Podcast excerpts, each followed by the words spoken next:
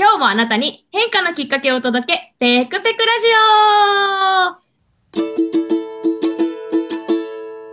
はい、こんにちは。インタビューを通して自分取材をサポート中のペクです。この番組では毎回様々なゲストをお招きしてお話を進めていきます。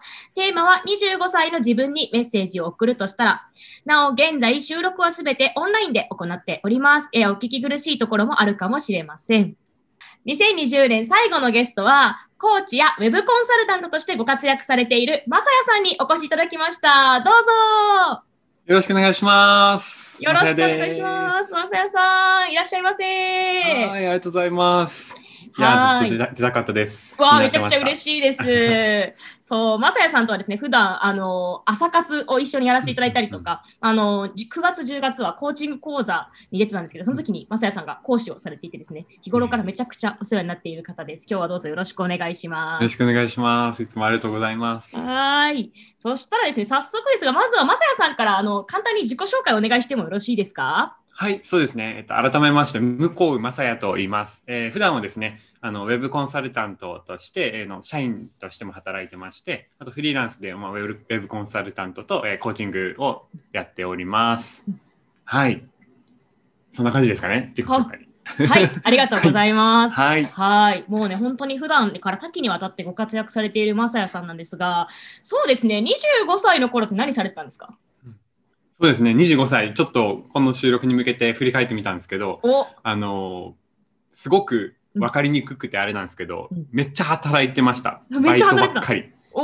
そうそうです。えっとですね、日本語学校を、うん、あとウェブ制作会社、うん、留学会社、貿易会社、パン屋さんすごい。みたいな。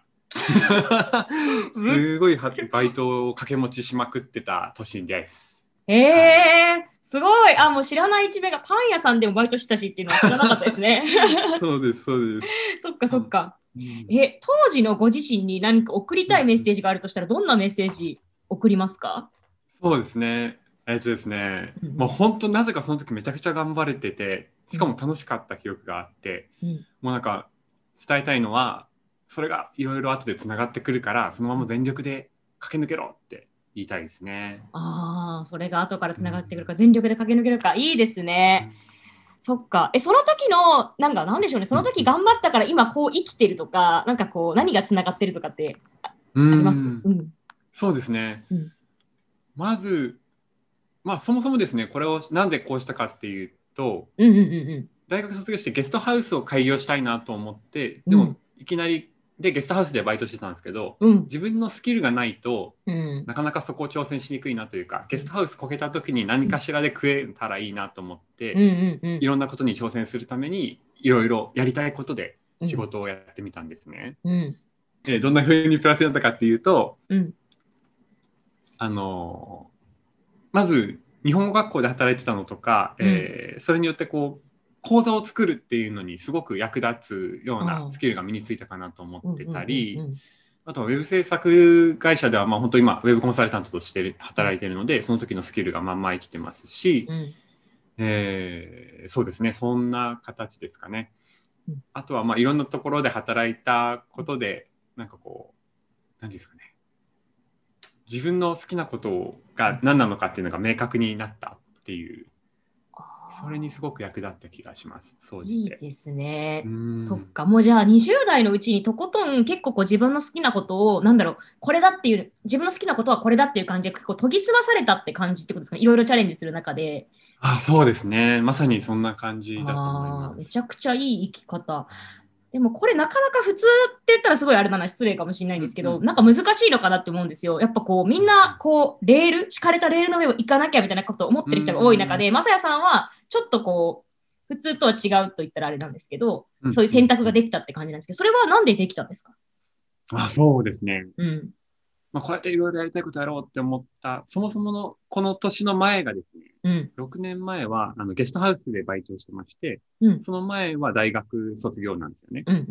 で、大学卒業するときにうん。内定もらってたんですけど、うん。ちょっとそれを辞退させてもらって、ゲストハウス作るぞって、うん。ゲストハウスにバイトに入ったみたいうんな形なんですね。なのでもう退路がなかった感じです。先に退路を立ってしまったので。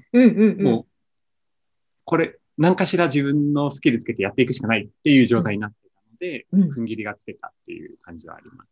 なるほど。すごいですね。なんかこう、自らその若さで退路を立ってしまって、しかもそれでこう、挑み続けてきて今があるっていうのが、なんかすごい聞いててすごいなって思いましたね。あーありがとうございます。うん。いや、でも本当今でも自分でもそう思いますね。よう、その時やったなって。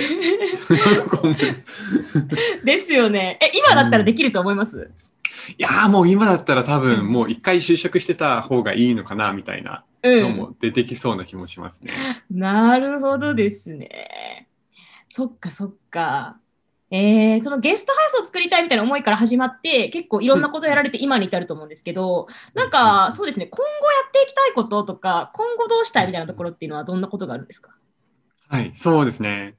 なんか僕、今自自体はゲストハウスを作りたいっていうのはあまりないんですけど、うんうんうん。そのゲストハウスを作りたかったのって結構こう、ランダムな非日常感が日常になって、うん。いろんな人との出会いとか、まあ、今日旅が好きっていうこう興味が強い人とつながるっていうのが理由でゲストハウスを仕事としてやりたいなって思ってたと思うんですね。うんうん、なの、で、えーそこの部分がちょっと先にも実は生きてて最終的にはこうゲストハウスじゃあゲストハウスじゃないエコビレッジを作りたいなって思ってて、うんうんうん。なんかそこでこう日々いろんなことにチャレンジして、うんなんかこう自給自足とかうんあのそこも、まあ、ちょっと宿的に開放してうん外からいろんな人を招待したりとか、うんで仲間と暮らしてそういった生活を作っていくのがうん自分がやりたいことだなって思ってます。なるほど。なんか、その、やっぱり最初の思いは結構似てますね。そうですね確かに。うんうんうんうん。そっかそっか。そうですね。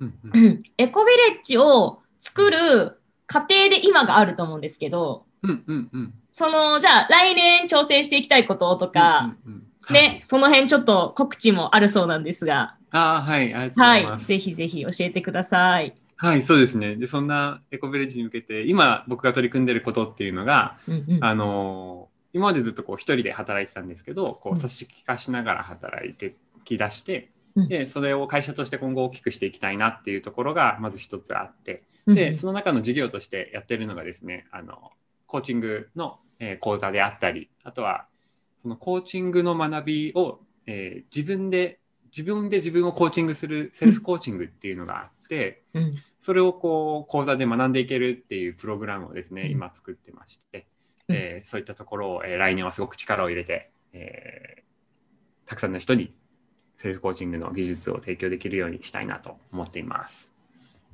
はーい、ありがとうございます。いや、まさやさんのですね、コーチング講座めちゃくちゃ良くてですね、なんかみんなでこう気づきをシェアしながら学んでいけるっていうのがすごい良かったですし、セルフコーチングもね、私本当すごい大切だなっていうか、自分が整ってないと人に何もしてあげられないって思うので、ね、そこを整えていくっていうのも大事なので、ぜひチェックしていただきたいなと思います。あの、ウェブサイトとかはですね、番組の概要欄に貼っておきます。